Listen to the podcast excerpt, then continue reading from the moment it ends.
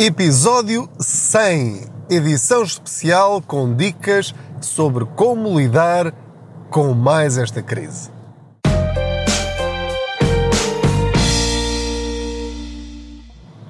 Olá, eu sou o Pedro Anderson, jornalista especializado em finanças pessoais e aproveito as minhas viagens de carro para falar consigo sobre dinheiro.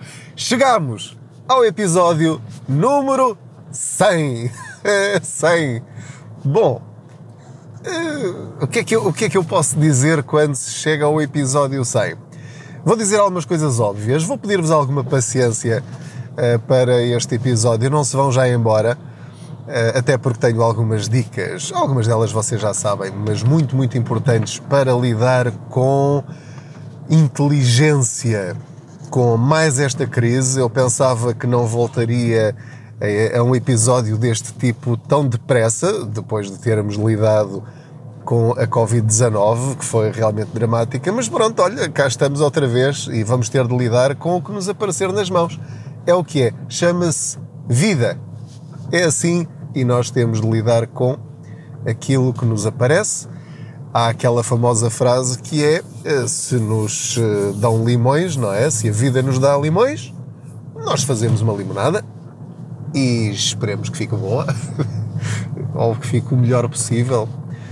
Enfim, então chegamos ao episódio número 100. Quero só recordar aqui àqueles que não foram ver os episódios lá desde o princípio que podem fazer assim uma espécie de maratona, uma espécie de Netflix de, deste podcast, que é começar no 1 e vir por aí afora e ouvi-los todos, porque pelos, hum, pelas reações que me vão chegando, muda a nossa mentalidade em relação ao dinheiro. Falar de uma forma franca, honesta e sem nenhum interesse escondido, nem, nem tendo por trás, enfim, nenhuma intenção de, de estar a convencer-vos ao que quer que seja, é, isso permite ter aqui uma maior liberdade e depois você vai chegando às suas próprias conclusões. Como já lhe disse várias vezes, não quero convencê-lo de nada, não ganho nada com isso, nem perco nada com isso. E portanto, ouça, há alguns que já estão desatualizados, como é óbvio, porque eu tento manter aqui alguma ligação com a atualidade, e portanto, se vir que aquele tema já não faz sentido, pode passar à frente. Sendo que, sendo que, lembro-me que nesses episódios em que eu falo, por exemplo, de. Uh, vou dar um exemplo. Uh, houve uma altura durante a pandemia em que nós podíamos pedir às seguradoras uh, para nos perdoarem um, dois ou três meses da, do prémio do seguro para nos fazerem um desconto. Porquê? Porque os carros ficaram parados na garagem, ninguém ia trabalhar por causa do confinamento e, portanto, esse está desatualizado. No entanto, lá no meio, dou dicas sobre como lidar com os seguros. Portanto, deixo aqui ao seu critério, à sua avaliação, ouvir esses episódios ou não eu acho que faria sentido, quanto mais não seja para perceber o tipo de apoios que existem em alturas de crise, porque assim, da próxima vez que acontecer algo semelhante, você já sabe, ah, isto aconteceu no passado, se calhar agora posso pedir, porque neste caso já se aplica a mim, embora no passado não se aplicasse.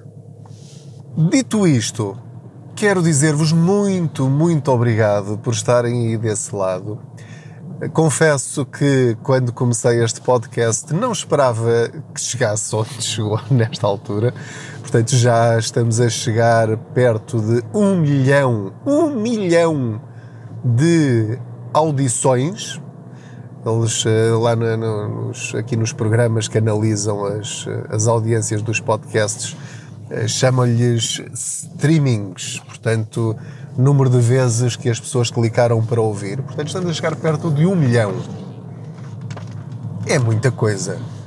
É de facto muita coisa. Eu não tenho noção de, do que isso representa, só sei que fico contente e quero partilhar convosco esta minha alegria. Porquê? Porque sinto que estamos a chegar a algum lado. Não é simplesmente pelo facto de, das pessoas ouvirem e ficar muito contente por, por as pessoas. Uh, me, me fazerem perguntas e dizerem que gostam muito. Claro que fico contente com isso. Mas aos poucos estamos a mudar a nossa mentalidade enquanto portugueses em relação à literacia financeira. E é esse o meu objetivo. Tornou-se esse o meu objetivo. No início não era.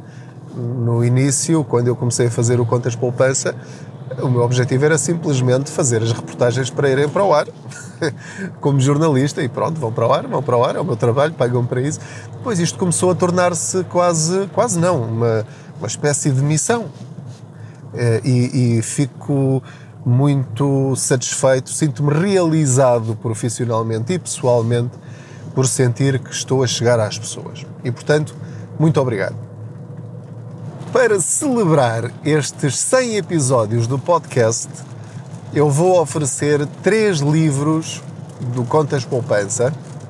Ainda não sei muito bem como é que vou fazer, uh, não pensei nisso, mas vou oferecer três livros. Vou arranjar aqui uma maneira simpática de não vos dar muito trabalho, uh, mas ao mesmo tempo de, de premiar aquelas pessoas que que seguem o Contas Poupança de uma forma mais regular.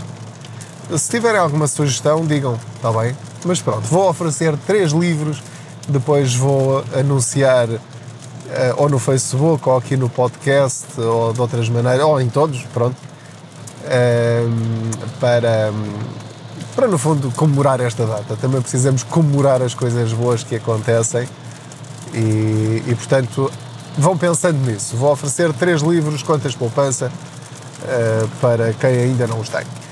Bom, não vos vou amassar mais com as minhas coisinhas, vamos ao que interessa, às dicas que podem ajudar-nos a ultrapassar de uma forma mais equilibrada esta crise. Primeiro ponto, vêm aí dias difíceis para todos, mesmo aqueles que ganham razoavelmente bem. Porquê? Porque as coisas todas estão a aumentar de preço é a chamada inflação. Ela vai continuar a subir. O que quer dizer que, mesmo que os combustíveis desçam esta semana e depois daqui a 15 dias, e que a eletricidade, entretanto, o governo põe ali um limite qualquer ou oferece uns descontos adicionais nisto ou naquilo, na prática tudo vai subir e não será pouco. E não há uma perspectiva de que isto se resolva muito rapidamente. Ou seja, por exemplo, com a pandemia, houve ali um susto inicial muito grande, mas depois, quando apareceu a vacina, parece que tudo voltou mais ou menos ao normal, as pessoas começaram a respirar outra vez. Talvez volte a acontecer a mesma coisa se esta guerra acabar. Mas, acabando esta guerra, a questão é que já há coisas que ficaram irremediavelmente perdidas ou afetadas de uma maneira que vai demorar muito mais tempo para recuperar. Como, por exemplo, as colheitas. As colheitas não estão a ser feitas, aquelas que deviam ser feitas nesta altura, ou não serão feitas na altura correspondente. Estou a falar da questão dos cereais na Rússia e na Ucrânia. As plantações não estão a ser feitas, as sementeiras para a colheita do ano que vem. Mesmo que haja esse tipo de produtos no resto do mundo, como haverá mais países à procura desses, todos os preços vão subir. Podem até nem ser eles eh, aumentar de preço, mas por causa do preço dos transportes ou da energia, as coisas vão tornar-se mais caras. Já estão muito mais caras. Algumas já duplicaram de preço. O que quer dizer que o nosso dia a dia, dito normal, mesmo que a guerra não chegue cá, e uh, ficando os nossos salários uh, no mesmo patamar, isso quer dizer que vamos viver com mais dificuldades. Muito bem, então esta é a constatação, esta vai ser a realidade, convença-se disso Portanto, o que é que vai ter de fazer já, imediatamente? Uma lista de todas as suas despesas. Quanto dinheiro é que você precisa gastar em hipermercados e em despesas normais durante o mês e estabeleça um orçamento específico para cada categoria. Em primeiro lugar, deve fazer um retrato, uma selfie da sua situação. Portanto, quanto é que eu estou a gastar hoje? Depois, veja se para cada categoria isto vai demorar-lhe algum tempo e vai dar-lhe trabalho, vai moer-lhe a cabeça e vai ter de queimar algumas pestanas. Não estou aqui para lhe facilitar a vida. Vai ter de fazer uma lista, vai ter de analisar o seu extrato bancário, vai ter de olhar para quanto dinheiro é que levanta todos os meses do multibanco e onde é que gasta cada euro que levanta do multibanco, porque muitas vezes. Ah, e do cartão de crédito, porque Uber Eats, Glovo, coisas desse género, coisas que vêm ter a sua casa e que parece que você não paga, ao fim do mês, no cartão de crédito, é uma brutalidade. E é bom que tenha consciência de todas essas despesas, as que vê, as que não vê e aquelas que acha que são pequenas, mas como são repetidas ao longo do, do, do mês, várias vezes por semana ou várias semanas, esses valores são o equivalente a outras categorias e você acha que não é nada porque são apenas 2 ou 3 euros ou 4 euros de cada vez. Portanto, essa lista tem de ser completíssima. A partir desse momento, o que é que vai ter de fazer? Vai ter de saber exatamente quanto dinheiro é que entra em sua casa todos os meses, das várias fontes de rendimento que talvez tenha. Se os dois em casa, o casal, só tiverem um salário cada um e mais nada, é fácil de fazer. Se um dos dois fizer horas extraordinárias, tiver um hobby que dá dinheiro, vender coisas ou fizer coisas que geram receitas, vai ter de fazer essas continhas todas, que é para saber com o que pode contar. Embora sejam imprevisíveis, façam uma média. Depois é fazer aquela conta sagrada, em termos de finanças pessoais, que é as receitas menos as despesas. Tem de dar uma margem de lucro. É a sua margem de lucro. E a sua família tem de continuar a dar lucro. Tem de ser. Se isso não acontecer, então vai ter de, lamento dizer-lhe isto com esta frontalidade, mas está a viver acima das suas possibilidades. Aquela famosa frase que ninguém gosta de ouvir e que todos dizem, mas acham que é para os outros. Portanto, se de uma forma regular e constante, mesmo que não seja todos os meses, se há meses em que vai a vermelho, em que as suas despesas são superiores aos seus rendimentos, você está a viver acima das suas possibilidades. Pode arranjar as desculpas que quiser, mas é um facto. Então o que é que vai ter de fazer? Vai ter de reduzir as despesas e, simultaneamente, isso é o ideal, aumentar as suas receitas. Talvez nesta fase, durante os próximos meses, um ano, um ano e meio, não sabemos, talvez tenha de trabalhar mais para receber mais, para fazer face a esta dificuldade que não estávamos à espera. Terceiro ponto: gastar o dinheiro bem gasto. Porquê? Porque nós estamos habituados a gastar o dinheiro mal gasto, como se o dinheiro não nos custasse a ganhar. O que é que é gastar o dinheiro mal gasto? É não fazer as contas àquilo que nós realmente precisamos, só comprar aquilo que precisamos e que queremos e não ir atrás da vista, não ir atrás dos nossos impulsos consumistas. Isso quer dizer o que é de uma forma muito prática? Fazer uma lista de compras, planear as refeições, planear as despesas e só comprar aquilo que realmente necessita. Quando voltarmos a ter uma altura de vacas gordas, então aí podemos voltar, talvez, espero que não, porque é uma questão de bom senso e de levar uma vida equilibrada. Não é passar fome, não é uh, uma pessoa aquecer-se uh, só com a mantinha, nem uh, estar à luz de velas. Nada disso. É gastar as coisas, gastar o nosso dinheiro, comprar as coisas que nós realmente precisamos e cortar em coisas que são completamente supérfluas. Outra dica, e neste momento em que estou a gravar consigo, estou a regressar da macro. Portanto, eu fui à macro.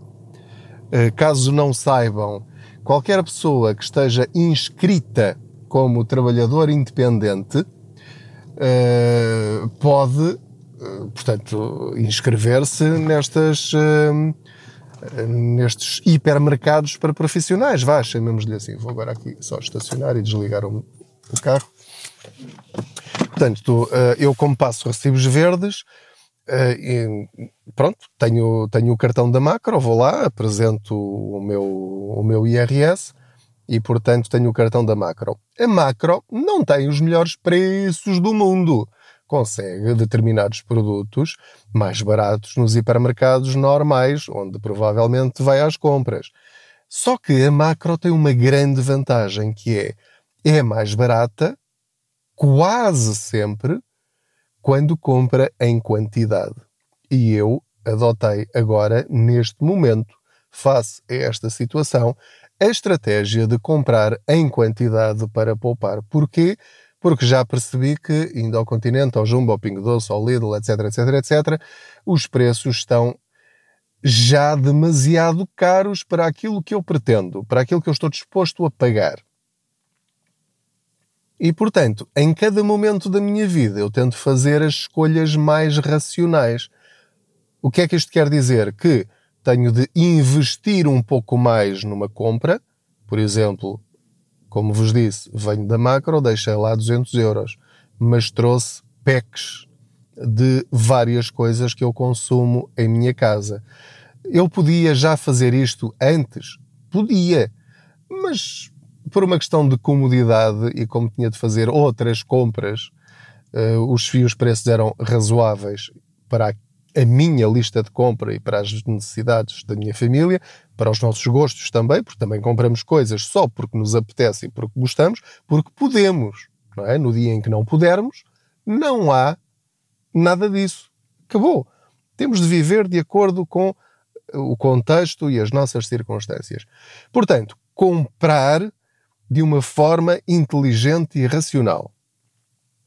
Se for um profissional da hotelaria, da restauração, é óbvio que já conhece isto.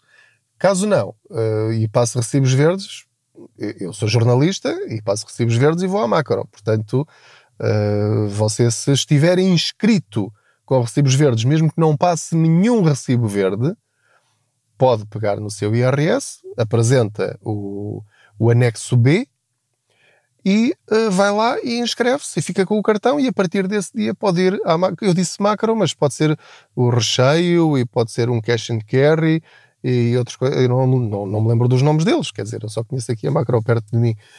Uh, e portanto aproveito essa, essa estratégia. Portanto, planeamento de refeições, planeamento de despesas, comprar as coisas de forma a não desperdiçar, comprar. Isto são, são dicas absolutamente básicas. Comprar os produtos da época.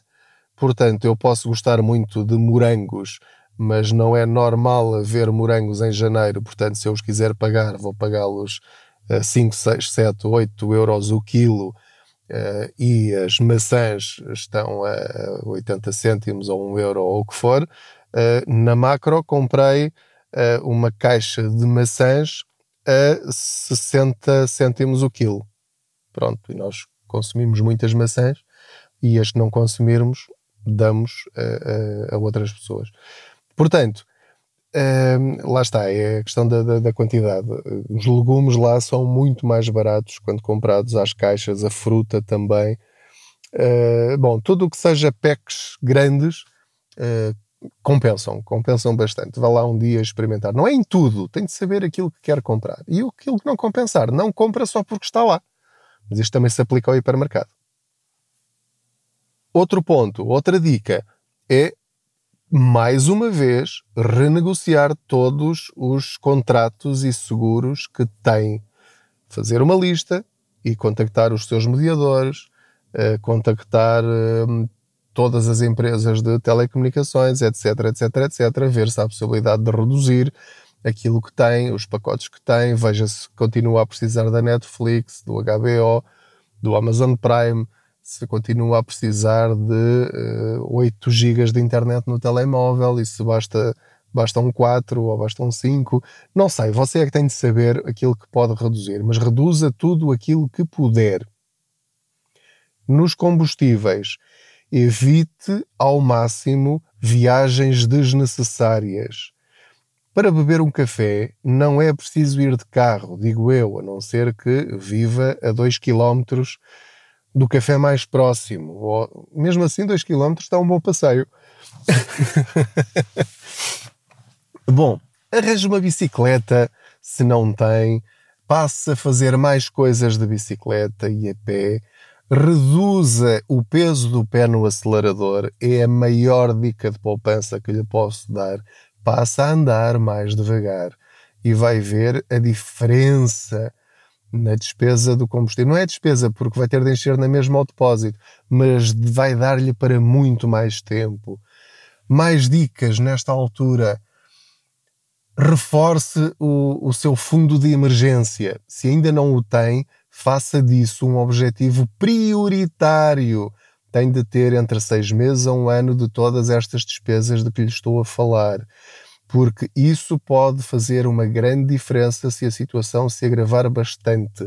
Se nesta altura de preços muito altos tivermos a infelicidade de ter uma doença, de ficar de baixa, de ficar desempregados, ter um acidente, eh, haver uma redução de rendimentos, o negócio correr mal, já ficamos com a corda na garganta. Esteja preparado para isso. Um fundo de emergência não é um luxo, é uma necessidade. E, portanto, converse em família e veja até com os seus filhos, explique-lhes a situação e diga-lhes, meus amigos, isto está muito complicado, nós tudo aquilo agora que conseguirmos uh, pôr de lado é para um pé de meia para qualquer dificuldade que aí surja. Portanto, vou pedir o vosso apoio nesse sentido. Gostavas muito de ter uma consola nova, mas agora não vai dar. Gostavas muito de ter um jogo novo, mas vais ter de jogar, se calhar, agora com aqueles que tens. Uh, pronto, vai ter de avaliar caso a caso, família a família, qual é a melhor estratégia, mas reforçar. Se tiver seis meses das suas despesas, passe para sete ou passe para oito. Mal não vai fazer Outra dica, já num patamar diferente, se já tem o seu fundo de emergência e consegue reduzir as suas despesas ou aumentar as suas receitas, agora aproveite para investir em produtos ligados à bolsa, porque há uma boa oportunidade de investimento, porque as coisas, a maior parte dos fundos de investimento, dos ETFs, algumas ações, estão a preço de saldo. É verdade que ainda podem baixar mais. A guerra é uma coisa louca, não tem assim uma grande lógica. E portanto nós pensamos que isto não pode piorar, mas pode. No entanto, é neste momento uma oportunidade. Eu estou a aproveitar algumas dessas oportunidades. Porque é que é importante não nos esquecermos do investimento? porque são esses investimentos feitos agora que nos vão permitir ganhar dinheiro com o nosso dinheiro acima da inflação. E quando a inflação está a 4%, o meu dinheiro tem de ganhar mais do que 4%, senão estou a perder dinheiro sem fazer nada. Portanto, já está a ver que qualquer pessoa que simplesmente a subir para o ar à espera que isto passe e que não faça rigorosamente nada, que não mude os seus comportamentos, que ache que isto vai passar e que haverá sempre um paizinho que é ou a família, ou o Estado, ou os amigos que vão resolver a nossa situação, se viermos a ter um problema, tanto podem ter esse paizinho como podem não ter. E, portanto, eu gosto de, de, de, controlar aquilo que eu posso controlar. Aquilo que não consigo está resolvido. Agora, estas coisas estão nas minhas mãos e eu vou fazê-las, eu estou a fazê-las e aconselho-vos a fazê-las. Mesmo que isto não corra tão bem como eu vos estou aqui a, a, a pintar, terão feito aquilo que deviam ter feito. E quando isso acontece comigo, eu consigo dormir descansado. E é esse o meu objetivo principal na vida: dormir descansado e com a sensação de que fiz aquilo que devia e que podia ter feito. Se as coisas não correrem bem, volto a adaptar-me, volto a reavaliar a situação e depois logo vejo qual é a melhor forma de agir face às circunstâncias. Muito obrigado. Havemos de voltar a falar sobre isto, de certeza, porque isto vai complicar. Vai complicar, mas não vamos desesperar. Portanto, todos juntos havemos de conseguir ultrapassar isto da melhor maneira possível. Muito obrigado pela sua companhia, muito obrigado por estes 100 episódios, por estas 100 viagens que fizemos juntos até agora. Espero que continue desse lado. Partilhe este podcast com outras pessoas. Ouça os anteriores se ainda não ouviu. Não se esqueça de fazer gosto na página de Facebook do Contas Poupança, de subscrever a newsletter do blog www.contaspoupanca.pt. Tenho três livros publicados, pode lê-los. Nesta altura, relê-los seria muito importante, porque se fizer tudo o que lá está, já vai muitos anos-luz à frente de qualquer pessoa que não perceba nada disto.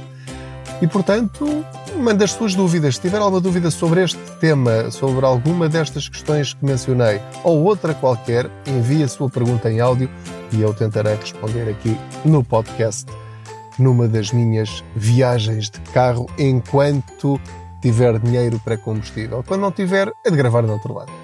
Um abraço, boas poupanças.